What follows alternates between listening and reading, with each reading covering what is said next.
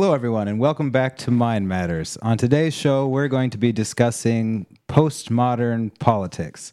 And when I think of postmodern politics, I think of Groucho Marx's definition of politics in general, when he said that it is the art of looking for trouble, finding it everywhere, diagnosing it incorrectly, and applying all of the wrong remedies.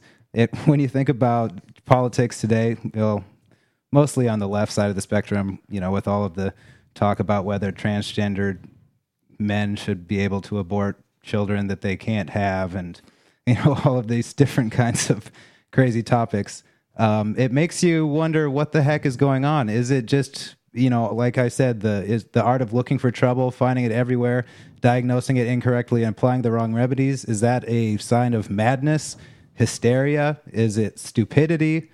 Is it just the human condition that we just don't know what's going on and sometimes we go off the rails? Or is there something a little bit more involved? Is there something, more sinister? Is there a more sinister element, a strategy involved in terms of, duping people and using confusion in order to gain power? So on today's show, we're going to be taking a look at a chapter from the philosopher Stephen Hicks's book, Explaining Postmodernism. And it's chapter 6. He discusses postmodern strategy. And he kind of dissects all of the premises that postmodernism is based on and then looks at it in terms of how it could be used to benefit an agent, gaining some sort of power for whatever reason, just in order to accrue power to yourself. Why is it that there are so many contradictions in, the postmodern way of thinking? Whether it's, that tolerance is good and dominance is bad, except for when we dominate everyone. Like, technology is bad and destructive, but it's unfair that, people don't have equal access to technology, so we have to get technology to as many people as possible. Values are subjective, but sexism and racism are totally bad, and that there's no actual such thing as truth, but we postmodernists can tell it like it is, because that's the truth. We know the truth, but there is no such thing as truth. So that's what we're going to be discussing today. Harrison, where do you want to take it from there? Well, I think one of the things I most liked about this chapter was how Hicks looks at the explanations for why this stuff is going on. Like, being a philosopher, like, philosophers are very ordered in the way they think and lay out their points. So he, in the previous part of the book, he looks at kind of like the origins of some of the ideas that came together to lead to, what we call postmodernism, like, certain epistemological views and then views on the nature of reality too. But why they coalesced in the form that they did and how they're linked up with the politics. So he's kind of trying to reason out the possible reasons for how this took the shape that it did.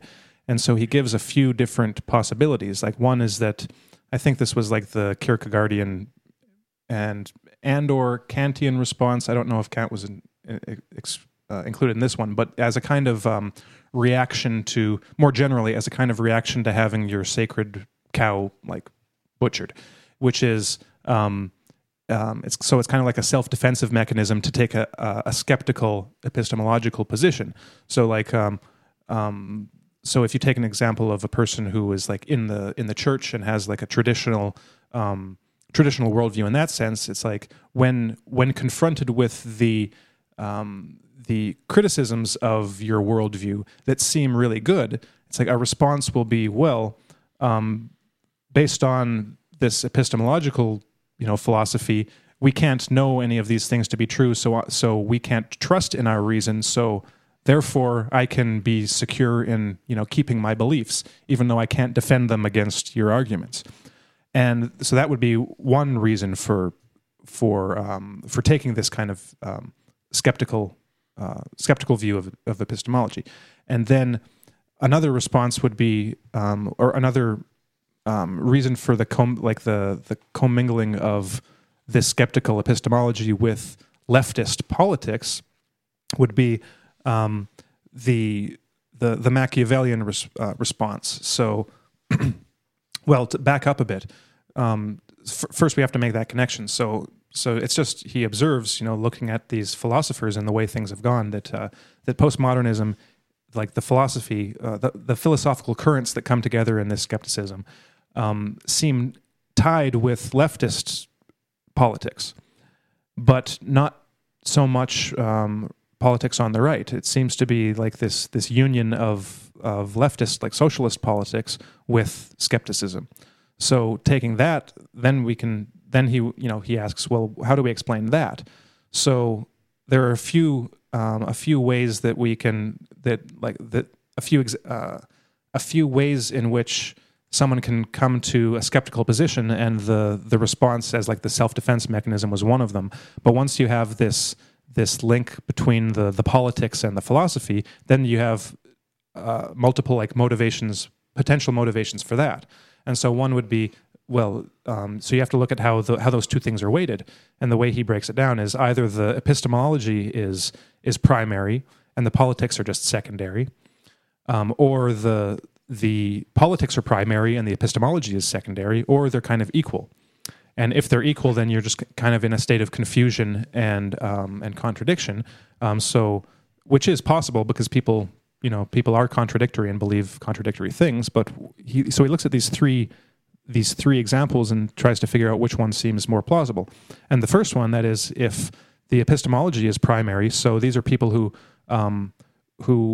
really are true believers in extreme skepticism, that we can't really know anything, reason doesn't really exist, truth is relative or doesn't exist, etc. Like all these kind of relativistic and skeptical positions, that is the main thing that they are that they believe, that's their position essentially, their party platform. But he kind of makes just kind of dispatches that one pretty easily because of the observation that it's intimately tied with left-wing politics. Because if it was just the epistemology that was most important, then you'd get all kinds of political positions that are tied with that epistemology. So you'd get a wide diversity of political opinions tied to that skeptical epistemology. But you don't have that. You have it intimately tied with leftist politics.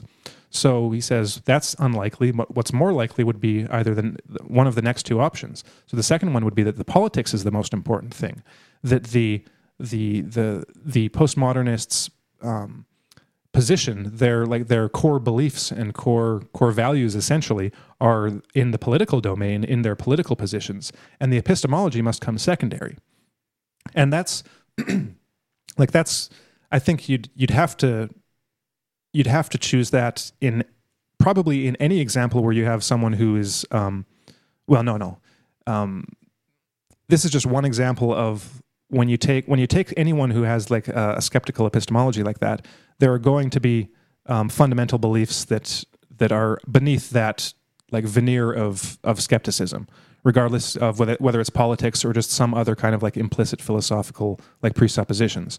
In the case of politics, though, you can identify a specific political position, and that is all the things that come along with the leftist politics for the past like 50 years or more. So you can see that in just the direction that their politics have been going. So it's the core evils in the world are racism, sexism, transgenderism, etc. All the isms, and fascism, and those are the primary concerns. And the epistemology isn't so important. The skepticism isn't so important. So what Hicks argues in these sections of this chapter is that the epistemology seems more like a rhetorical device. It's a persuasion technique. It's a way of winning the argument without having to win the argument. So it's basically just putting your opponent on the defensive. So you aren't really convinced that skepticism, is a valid kind of philosophical position. You just you use it when it's not necessary, when it's convenient to use it. So if you're having an argument with someone and they've actually got decent points that you can't really respond to, well, you ignore the content of those arguments and bring the discussion back to epistemology. It's the academic version of when you're having an argument with someone and you you can't counter their opinions, their views, so you just say, oh, well, that's just your opinion. It's like, well, how do you respond to that? Well, okay, yeah, maybe it is just my opinion, or well, you can't respond to that because for that person, it's like their evidence won't work, so it becomes, oh, well, that's just your opinion. How do you actually know that to be true? You can't actually know that to be true, and so then because quantum physics proves it, or or relativity theory proves it, so you get into a discussion on epistemology and how we can know things and how we can know whether things are true or whether truth even exists, and you've totally sidestepped the actual maybe like policy issue that's at that's in contention. So this is what Hicks calls the kind of the Machiavellian strategy. It is purely a power game on the part of the person using this skepticism in a political argument, basically. So it's basically just a way of getting your opponent to shut up and to kind of to win the argument without actually winning the argument, mm-hmm. and that's the main purpose of it. It's not to engage in any kind of like actual debate about the issues at hand. It's to just totally undercut any of the arguments from the beginning by blocking off any discussion of it because there's no use talking about it because A, B, and C. So that's the kind of, well, that's the Machiavellian strategy. Did you have something to say about it? Well, yeah. I mean, the implications of this are immense. And as I was reading this chapter, I was thinking that there are so many individuals right now in the left, in the U.S. and elsewhere, who have adopted these strategies, maybe not even ever having read any material on postmodernism. It's permeated academia in the U.S. and in the West.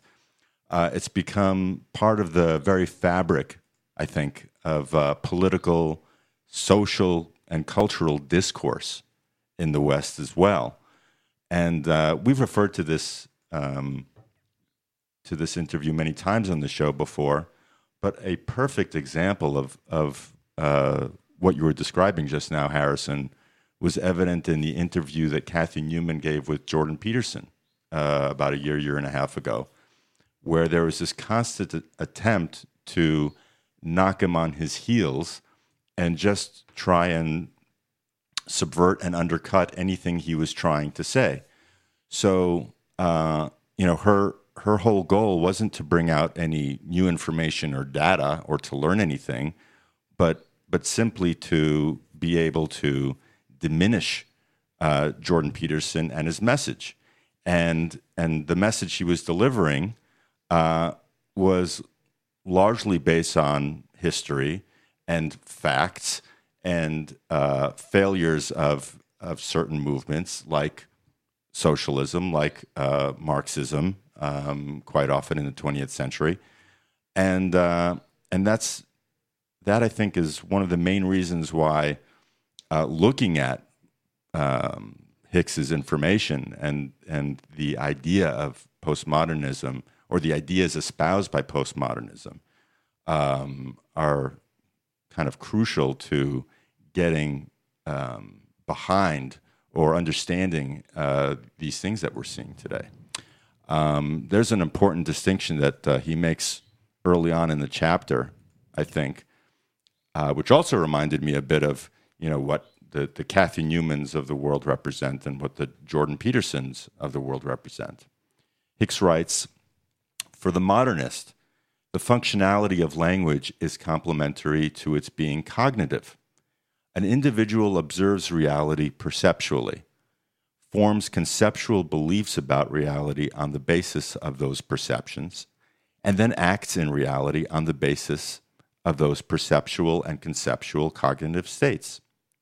Some of those actions in the world are social interactions, and in some of those social interactions, language assumes a communicatory function.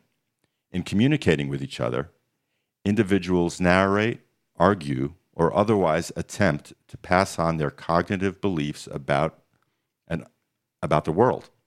Rhetoric, then, is an aspect of language's communicatory function, referring to those methods of using language that aid in the effectiveness of cognition during linguistic communication. For the postmodernist, language cannot be cognitive because it does not connect to reality, whether to an external nature or an underlying self. Language is not about being aware of the world, or about distinguishing the true from the false, or even about argument in the traditional sense of validity, soundness, and probability. Accordingly, postmodernism recasts the nature of rhetoric. Rhetoric is persuasion in the absence of cognition. So the way he's framing this is there is a whole, and he gets into this a little further, there's this whole kind of postmodern approach to discussion, to debate, towards communication, which rests upon the never-ending subjective analysis of language and the language used to describe the meaning of language and the language used to describe the meaning of the language that's being used to describe the meaning of the language. It's like this kind of Schrodinger's cat of meaning. And ultimately, what he gets to here is that there is a nihilistic mindset at the root of all of this, that there is no value for or affirmation of an objective truth or real facts that can be ascertained and shared among postmodernists, and that's one of the big tensions that we're seeing right now among many of the more radically liberal and versus the kind of mainstream conservative middle of the road person who is just trying to keep their head above water against all of this kind of onslaught of politically correct and leftist arguments, because there is no winning. There isn't even a common language or a common language that can be used between two people that come from these opposite ends of the spectrum. And this is what Jonathan Haidt has gotten into without explicitly calling it postmodernism.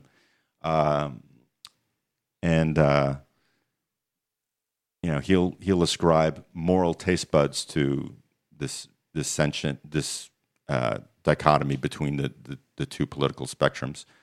But really what we're seeing here is an outgrowth of postmodernist thinking at its worst.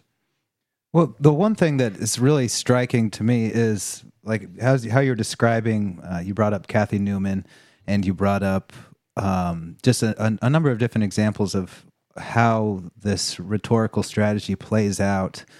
And, if it is all political, if primarily, as you pointed out, Harrison, it is political, the politics drives the epistemology, or rather uses that epistemology to divert attention away from the politics. It's like, if your goals are so noble as you see them, why can you not be upfront about them? If social justice is really your primary goal and you want to help people, why is it that you feel like you must resort to constant lying and shifting and covert aggression if it is true that social justice is what you're after? And I think that, what you're looking at there is that, to the person who's really accepted that you can't be upfront or truthful or honest, that you are looking at someone who is really at war with the world in some way. They see themselves as a revolutionary, and they see themselves as against a power structure, against something that's so big, or, against society, basically, against reality, that you can't be upfront, you can't be truthful, because you're in it for some long march through the institutions or something like that, something to that effect. And, if you really believe that, I mean, it's just such a bizarre way to view human relations.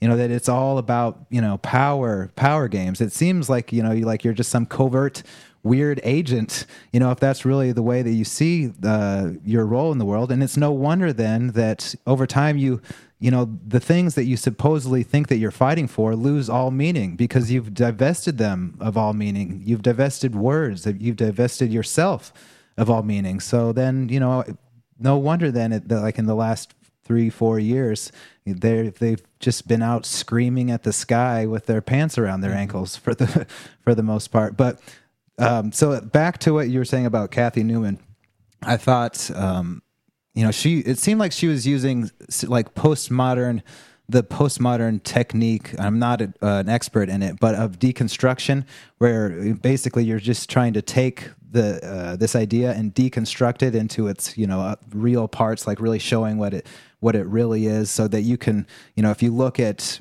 Trump, you see him as, you know, he's white, he's rich. You know, he's actually Hitler. You know, you've taken apart, you've divested him of any individuality, any factual reality, and you've taken and you've applied this, you know, this intersectional model to him, and now you can say he's actually Hitler.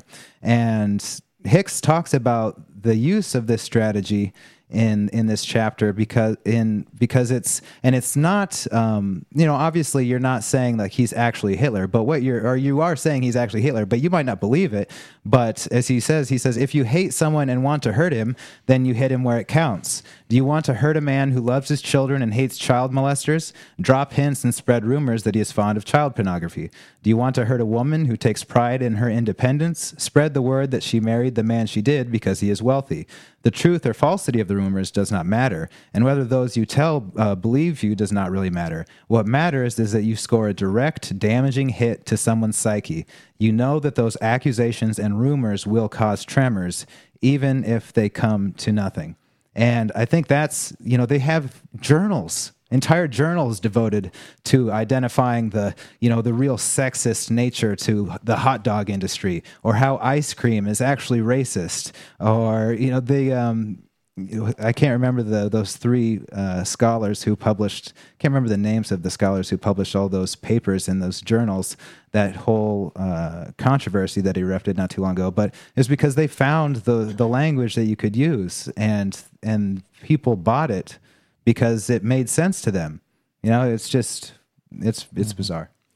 Yeah, he gives the example of the SoCal affair, which was an earlier version of that type of hoax, where, you know, this was a physicist who published an article in a leftist journal on how, what was it, that physics, you know, physics or leftist politics like proves or gives an example of like quantum physics or something, and it was a hoax. Like he did it pretty much as a joke, and it got published, and there was a big controversy of it. And so these academics that you're referring to did a similar thing recently, and to.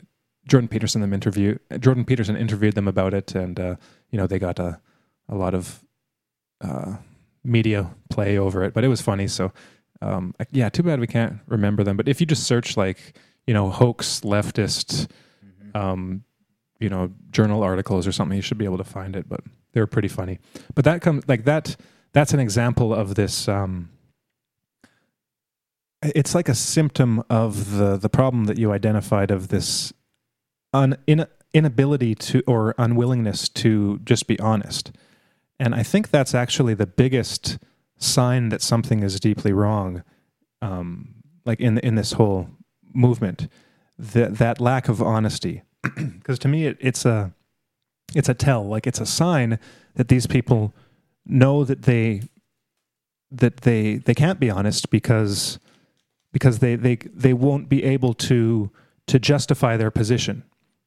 They won't be able to like actually win an argument or persuade people like using truthful language of the rightness of their of their beliefs and of their aspirations. Essentially, it's a tacit admission that their strategy and their policy is somehow totally like wrong-headed and not feasible.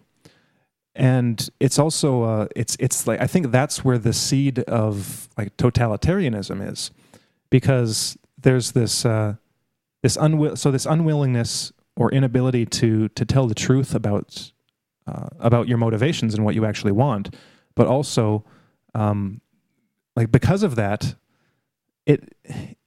that opens the door for like the terrorization, like that quote that you just read.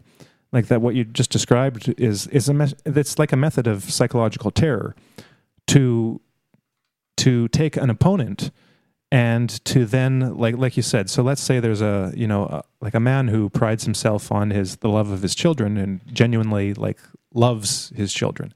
Well, what's the worst thing you can do to that man is then to plant the seed of the rumor that he's actually a pedophile in some way, and it's like that is.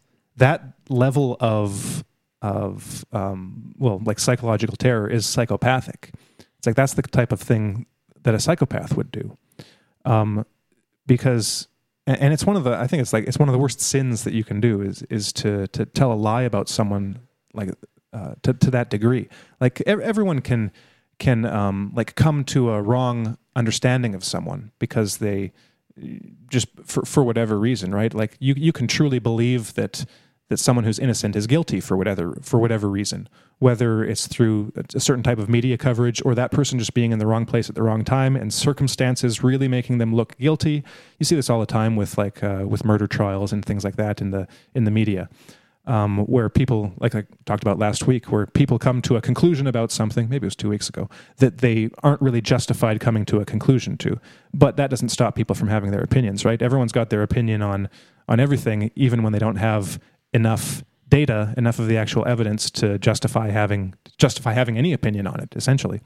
So that's one thing. Like that's just human nature. But to then take that to the extreme of actively telling a lie, like something that you know to be false, and to direct it in such a way at the person's at a person's virtue. That it's just it's just truly reprehensible, and that is the MO of the let's say at least a portion of the political this political movement is to tell outright lies about someone in order to destroy them, to destroy their political power, or whatever power they might have in the world, is to take them out, not through weapons or violence, but through words. This is what what Hicks comes back to repeatedly in this chapter is the use of words as a weapon. It's because he even goes into that Nietzsche quote, right, about the weak and the strong, and how. And the mentalities associated with the slave mentality and the master mentality, and the mentality of the weak, and how the weak don't have much recourse to they'll lose a fight essentially with the strong. So what are they left with? Well, they're left with words. So when you take when you have that mentality, that's what you're left with. Is you're left with the ability to use your words, your speech, in order to destroy a person. And to anyone who's ever had a big lie told about themselves, they know not only how it feels, but the real life consequences that play themselves out because of something like that. And it's only a very lucky person that manages to get through something like that relatively unscathed. But that right there, I talked about it being the seeds of totalitarianism. Well, it's there too. It's that is the mentality of a totalitarian police state, the judicial or the legal system in a pathocracy, is to destroy a person not because of the crimes that they've done, but because of their virtue. And essentially, their virtue has become a crime in that system. And because the people now in power don't see that as a virtue, they see virtue as a crime. They see it as something that is reprehensible. And this ties back to the three possibilities for this. The tying together of this philosophy with this politics is like there's the Machiavellian one, which I kind of described a bit, and then the third one, which is the just you believe both of them. It's just this kind of like inner contradictory like state of cognitive dissonance that you're in, which I, you know, as I said, that's normal too. Like people do believe contradictory things. So I think if we like put this in a ponerological like perspective, if we go back to Political Ponerology by Andrew Lobachevsky and look at what's going on here, it's like I'd guess that the even the majority of people who hold like the postmodern leftist belief system, you know, see it as being true in some way, that they actually do. Some part of them believes both things to be true. You know, on 3 days of the week, They're skeptical in their epistemology. They believe that there's no such thing as truth, and that you know, no one opinion is better than the other. And on the other 3 days or three other days of the week, they actually believe that they're right, that their beliefs are true, and that certain things are good or bad. And then maybe on Sunday they, you know, do whatever they want. Maybe they've got another set of beliefs. But that's what normal people tend to be like. You know, they don't really think things through very much. It's like you talk to most people, they'll hold, you know, you can have a conversation with someone where they espouse 10 contradictory beliefs in the space of a short conversation. It's like it's pretty normal. So I think that's where the majority of people are. It's like they've basically been indoctrinated into this this philosophy. So they, you know, they. I mean, I took at one of my university courses was a religious studies course. And it was kind of like introduction to the study of religion or something like that. So every lecture was a different approach to the study of religion, like from a historical perspective. So, you know, so there was the sociological perspective, you know, the Marxist perspective, the history of religion's perspective, etc. And so it got to the end of it was getting to the end of the semester, and you know, we hadn't gone through the whole textbook. So our professor kind of gave the class the option. He's like, okay, we've got a few chapters left, so I'm going to leave it open to you guys. Do you want the, I think there was, I can't remember what one of the options was, but there was one option that seemed kind of, well, the class didn't think it was very interesting, but then there was the postmodernist feminist option, and everyone's like, oh yeah, we want to do that one. And he's like, well, okay. So he did that, he gave that lecture, you know, the next week, and afterwards he said, yeah, you guys, do you regret your decisions? Like you're probably wishing that we, you know, we did the other one. And everyone's like, yeah, because it was so crazy, right? So, and even just from that one, you know, that one class of the postmodern perspective, if you imagine, well, I can imagine now taking a whole like series of classes, a whole set of classes where that is the predominant, you know, narrative, and it would be like mind torture to go through that for more than a single lecture. And so I can easily imagine, you know, all these students going through their classes, and then, you know, in class you're basically told, oh, well, here's the way it is. And and that gains converts. It's like, you know, it won't convert everyone, but, you know, people will go through their courses, and it just becomes like it's just the air that they're breathing now, you know. That it's the language they now speak, and it just forms the kind of like it just forms the shape of their thoughts into that shape from now on. So you talk to people who have like majored in you know, these liberal arts courses or degrees, and that's just the way they speak. It's like it's kind of the unquestioned like base of their worldview, or just the unquestioned premises of their new worldview, and it'll so they'll state it. You know, they'll state those beliefs and those premises as if they really believe them, because some part of them does. You know, even if it's just a very shallow part of their mind, it still believes in these positions. But, you know, another part of them will still believe, like you said, that sexism and racism are objectively evil. That their position is objectively true, that, you know, that it's objectively bad that the, you know, the third world doesn't have the access to the technology that is objectively bad. So it forms these contradictions that might be obvious to someone who can spot them, you know, because it doesn't take much to spot them. But, you know, once you once you see the contradiction, it's very easy to spot, after that. But then so you confront a person with their contradictions. Well, what happens when you confront a person with their contradictions? I mean, probably 99 times out of 100, they're not going to respond rationally. Be like, oh, I never thought about that. That is a deeply contradictory set of beliefs that I'm holding. I'm going to have to question that now, rethink that through to find out, the source of that contradiction and what I have to change about my core beliefs to reconcile that, that position. It's like, no, it's just, screw you. That's just your opinion. I'm going to believe what I want to believe because I'm right. So you have this indoctrination now where you can believe these mutually contradictory things whenever necessary, whenever the opportunity arises where you need one of those positions. It's like, okay, now I need to be a skeptic, so I'm going to be a skeptic. Well, now I need to actually believe in something, so I'm going to believe in something. And that creates like your typical leftist, like far left activist. But where does the Machiavellian come in? So this reminds me of that. Jordan Peterson made this observation several times, and we talked about it on a previous show, but it might have been one of the Ponerology shows, where he was talking about one of the talks that he gave. I think it was in Toronto. I can't remember, but where there was a group of activists that were there. And and he said, well, most of them were just your average, activists, but there were one or two in there who he says were there to cause trouble. Those were, I'm pretty sure in one of those talks he even said they were probably psychopaths. And because within this milieu, within this postmodernist movement, there are the true Machiavellians.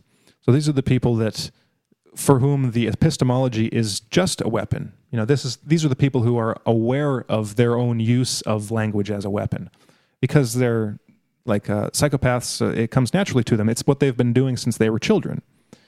They've been using language as a mask in order to dupe other people into thinking that they care, that they're trustworthy. That they're not heartless bastards, essentially, that will screw you over, as soon as it becomes even slightly beneficial, and to the psychopath, and even at times when it's not beneficial, just for the sake of screwing you over. So they're trained liars, essentially, trained and skilled in the ways of using language just to, as an expert lawyer, maybe, trained in the use of rhetoric in order to just convince you of something, knowing full well that their position is not the winning argument, essentially. So those, I'd guess that the majority of the people that use that technique that you quoted, from Hicks about the, smearing a loving father with the label of being a pedophile, or having some child pornography or whatever, or smearing an independent woman with the idea that she's just a gold digger. Those, like that. That's why I call that a psychopathic thing. It's like, because that's the thing that a psychopath will do without thinking twice. It's just like, well, how do I win? Well, what's the one thing I can do to this person to just totally, completely destroy their life? Well, that's the thing I'm going to do. And it's that's kind of the reason that this postmodern leftist politics is the perfect breeding ground for not only like psychopathic operators, but for totalitarianism, is that it's created this culture of concealment and lying, and this culture of total lack of respect for the truth. It's because in that environment, like even the relatively normal, or ordinary people, they're already practicing a bit of self-deception and other deception.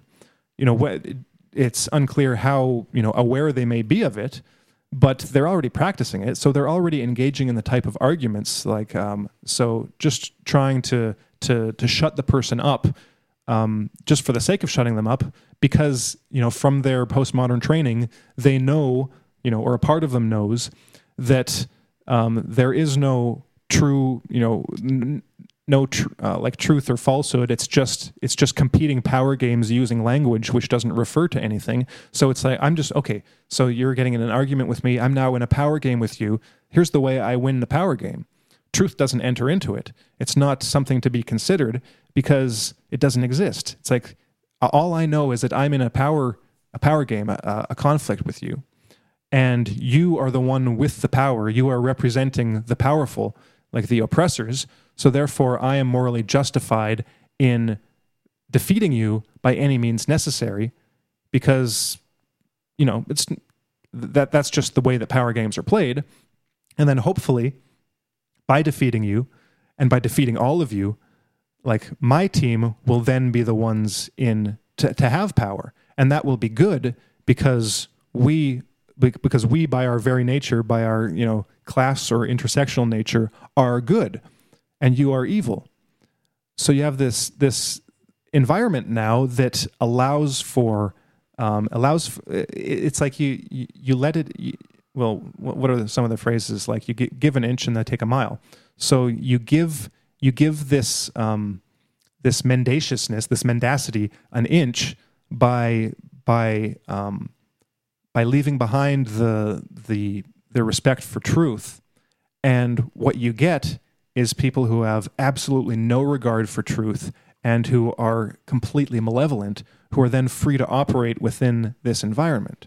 So then you'll get people making claims like that against virtuous people. Virtuous people who happen to be, like, successful.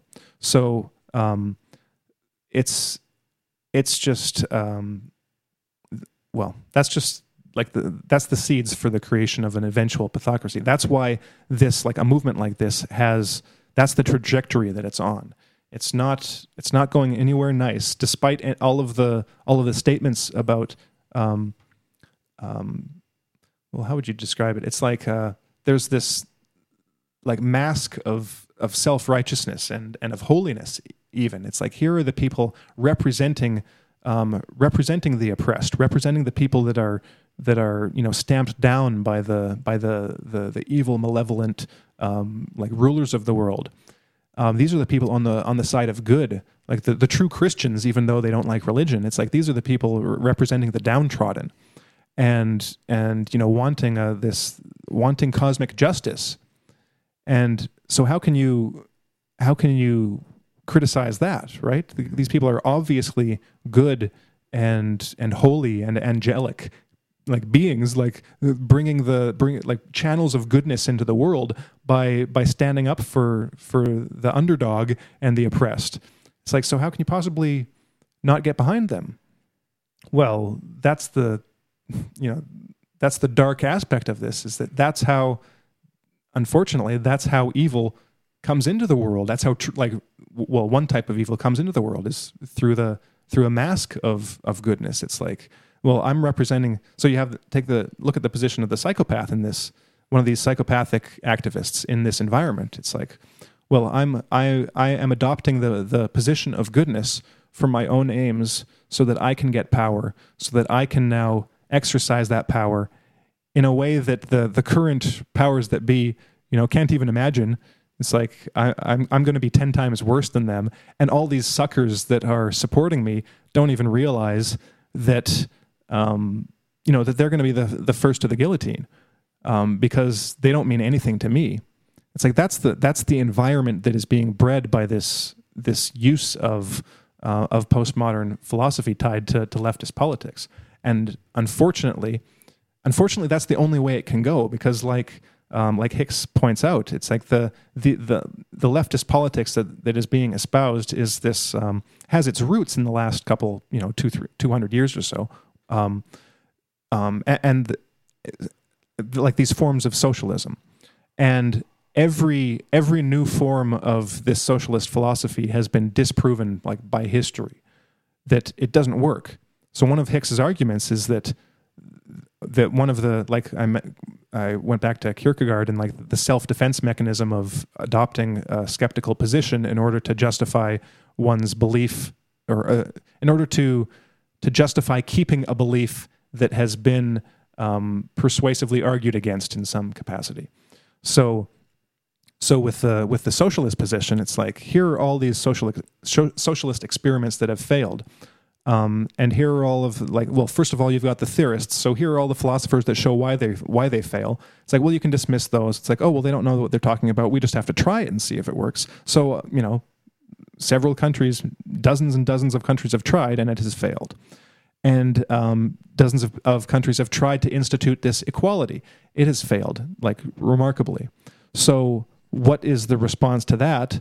The response is, well, there's a quote from Richard Rorty, one of the philosophers. Can you give me page 179? Mm-hmm. I just want to read that because it's kind of a... So Richard Rorty, he's a skeptical philosopher. So he writes... okay, so I'll just read the what Hicks writes before getting to Rorty's quote. So... If one is interested in truth, then one's rational response to a failing theory is as follows. One breaks the theory down into its constituent premises, one questions its premises vigorously and checks the logic that integrates them, one seeks out alternatives to the most questionable premises, one accepts moral responsibility for any bad consequences of putting the false theory into practice. This is not what we find in postmodern reflections on contemporary politics. Truth and rationality are subjected to attack, and the prevailing attitude about moral responsibility is again best stated by Rorty. Quote, "I think that a good left is a party that always thinks about the future and doesn't care much about our past sins." And it's like, okay, well, that's just completely idiotic, and totally, like, morally reprehensible, because it's like, well, I'm gonna forget about all the past times that these ideas have failed, and just keep trying, because one of these times it's gonna work. Like, one of these times we're gonna be able to have universal, like, participatory democracy where things don't spiral down into corruption and mass murder.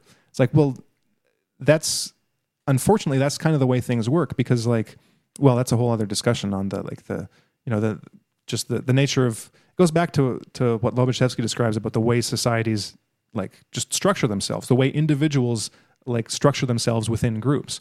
The ideals, like the utopian vision of these, like, socialist philosophies don't work because they don't. Well, for one, they don't work on that scale. It's impossible for such a system to work on a mass scale, because, like, it'll work among a group of family and friends.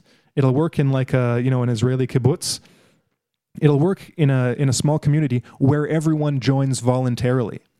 The instant, like, the minute you pass, like, several hundred members or 1,000 members, you end up getting individuals that are in the group who don't want to be there, who aren't voluntary participants in the socialist experiment. Now, unfortunately, practically every town and city and country has a population more than a few hundred or thousand. So it's not going to work, because what do you do with all of the people who don't want to be there? That will require then the totalitarian response. That will require the strong arm of the government to come in and coerce and oppress the people that don't want to be there.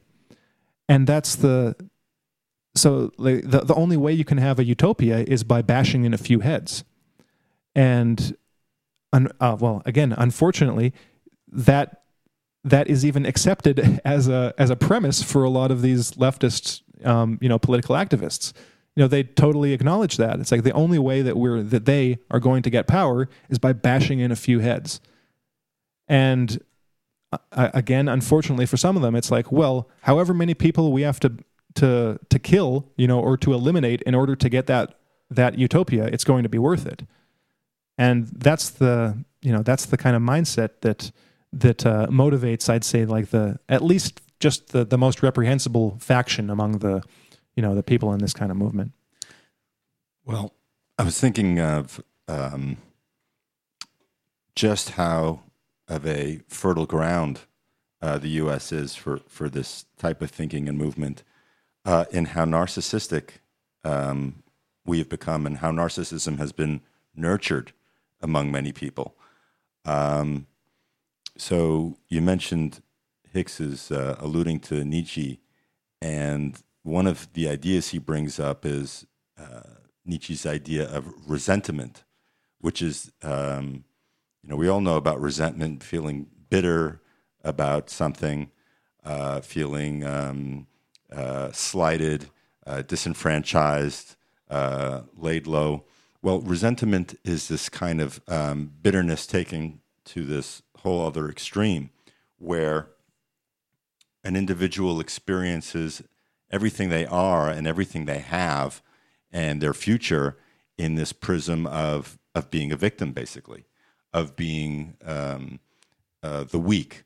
But along with considering themselves weak would also go or be accompanied by these ideas about themselves as being kind of, like you were saying, Harrison, morally just. Some of the words that are used by Hicks are, well, let me just read a little bit from it, because it goes a long way in explaining the mindset of many of the people who fall prey to this type of thinking.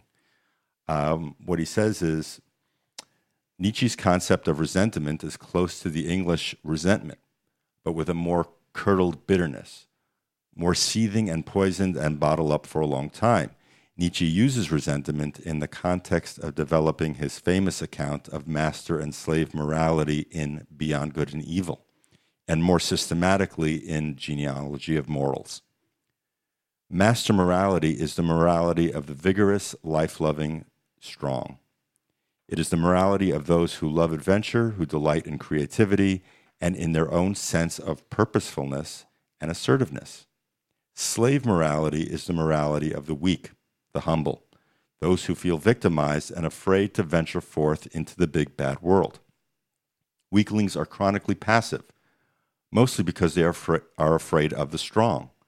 As a result, the weak feel frustrated. They cannot get what they want out of life. They become envious of the strong, and they also secretly start to hate themselves for being so cowardly and weak. But no one can live thinking he or she is hateful. And so the weak invent a rationalization that tells them they are good, and the moral because they are good, humble, and passive. Patience is a virtue, they say, and so is humility, and so is obedience, and so is being on the side of the weak and the downtrodden. And of course, the opposites of these things are evil. Aggressiveness is evil, and so is pride, and so is independence, and so is being physically and materially successful. But of course, it is a rationalization, and a smart weakling is never quite going to convince himself of it. That will do damage inside. Meanwhile, the strong will be laughing at him, and that will do damage inside. And the strong and the rich will be carrying on, getting stronger and richer and enjoying life. And seeing that will do damage inside. Eventually, the smart weakling will feel such a combination of self-loathing and envy of his enemies that he will need to lash out. He will feel the urge to hurt, in any way he can, his hated enemy. But of course, he cannot risk direct physical confrontation. He is a weakling. His only weapons are words. And so, Nietzsche argued, the weakling becomes extremely clever with words. So, this is a sad state of affairs. And getting back to Peterson, exactly why he's exhorting people to strengthen themselves, to take on responsibility, to choose a cross, first of all, an aim, a purpose, or things that are meaningful. Individually, and instead of trying to top down change the entire system to make things better for themselves, even though ostensibly they're saying that it's to be better for everyone else, to make their own lives better, to take responsibility for their own lives. So it's not only cultural Marxism. and postmodernism and the socialist ideas that would have movements come and wreck things and start all over because this time it'll be different. But it's also this kind of unwillingness that individuals have of seeing the ways to empower themselves to become more individuated, to build themselves up financially, socially, and in whatever ways that would constructively make their lives better for themselves. So this is a bottom up approach that that would seem to be the most salutary for any individual who does feel disenfranchised to take for themselves. And this isn't something that this is the kind of diametrical opposite approach that postmodernism would have you take towards towards life, towards viewing the world, towards viewing yourself in the world, towards self-actualization. You're meant to project all of your dissatisfactions and all of your difficulties onto an oppressed other group and identify with them, and like you were saying before, Harrison, take this kind of righteous position that's supposed to be seen as selfless and noble and help the other guy. So it's a very deceptive strategy for life, and like I said a little bit earlier, I think most of the people who take this sort of mindset and approach, using words as weapons and projecting their own dissatisfactions onto the real or perceived injustices against others for their own. I mean, this is something that it's not a constructive strategy. It's something that's ultimately doomed to failure. Do you have anything to add to that, Corey? When you were saying that, I thought of the fact that in the world that we live in, the opposite of hell is not utopia. We don't get to have utopia. Clearly, it's not going to happen. But we don't get to have nice things. We don't get to have the best thing ever for all eternity. Heaven on earth is not going to happen. No matter how much you believe that you are God and that you can make it happen, that's just a gateway for Satan himself probably to manifest on the earth. But it's the opposite of utopia or of hell is responsibility, as Jordan Peterson has pointed out. Like, that's the closest thing that we can do to heaven and to making life better is our own personal responsibility. And if that involves in some way helping others, if it's social justice, like actual form of social justice manifests because of that, then that's radically different than the social justice movement, trademark, copyrighted.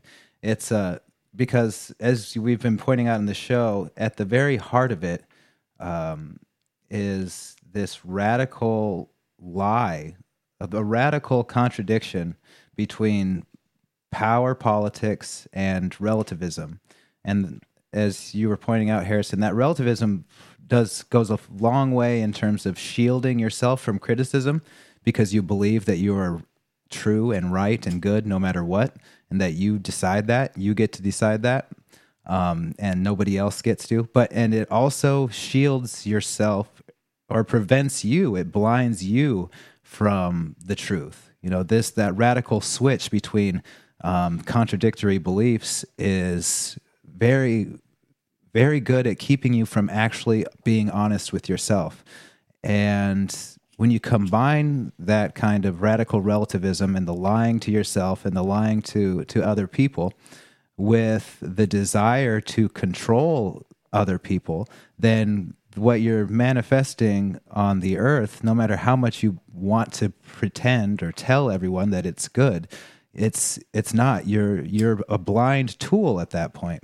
And one thing that I wanted to mention about that way of treating facts as being your personal tool, your personal, it doesn't matter. It's all just a tool that I can use. I'll say this, and it might not be true, but if it gets me what I want, then that's fine. Well, that's. I remember reading a book by a psychoanalyst on the psychopathic mind, and he wrote in there that that was his way of theorizing how the psychopath viewed the facts. Like, the psychopath knows that facts exist, and knows basically what a fact is, but the psychopath has no respect for a fact. Like, the fact has no weight, no moral excitation, really, that you know that something is a fact, and so you respect it. It's external to you. You are subservient to it. It's a part of reality. So when you say these are the facts, for most people, that's just a self-evident, like the Declaration of Independence, self-evident truth. We hold these truths to be self-evident. The reality is reality, and there's no get you if you as soon as you believe that you can decide what reality is to suit your own whims, then you are embodying this psychopathic attitude towards reality. And then at that point, when you as soon as you've done that, as soon as your movement is treating reality in that way, then, like you said, Harrison, it's only a matter of time before you start seeing like all these fake hate crime hoaxes, these slanders, these lies used maliciously in order to attack other people, because the truth doesn't matter. The consequences to your actions don't matter. All that matters is that you get power, because deep down you still believe that you're good, but you've been blinded to what you're really doing. You've been completely blinded to what the people who are actually good and the thing that you're bringing into the world. You're not seeing it for what it really is. You're being used as a tool. And so, yeah, that's the bottom line. That's the problem. You think you're bringing utopia, but you are, the road, like they say, the road to hell is paved with good intentions. And that's what we're seeing in real time, how it works.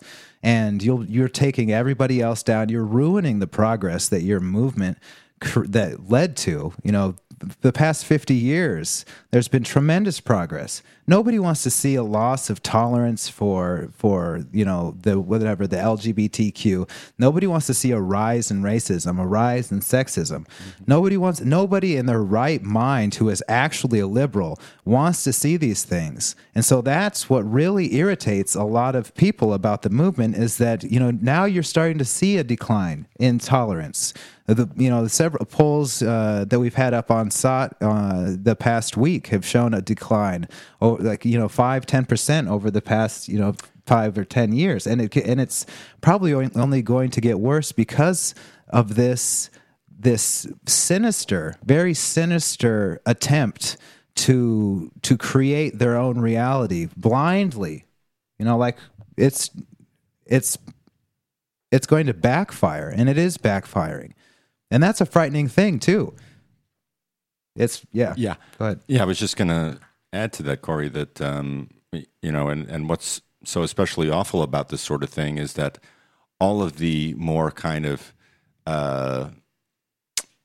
let's say, confident or mainstream minorities or groups like homosexuals and racial minorities, and they're all going to be victimized. They're all going to be kind of lumped in with the worst, most radicalized elements of their peer group, and that's the really sad thing. The other thing I wanted to comment on is this reminds me of a book, I think, by Gary Zukav that I'd read some time ago, where he talks about two kinds of power, essentially.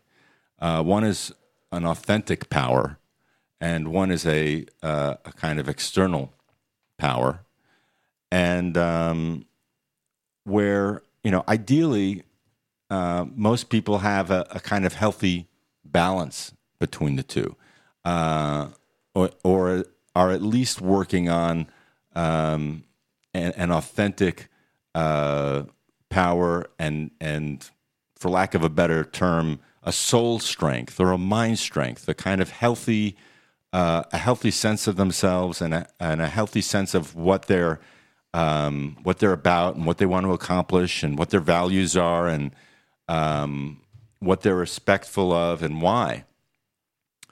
And there is this worship of all the trappings of external power that and narcissism that are unfortunately the kind of firmament from which many people grow out of, where, you know, they can't see themselves or haven't trained themselves or haven't been brought up to think about how their lives can be any other way outside of this really awful image of what a successful person or self looks like, and you know what they're about.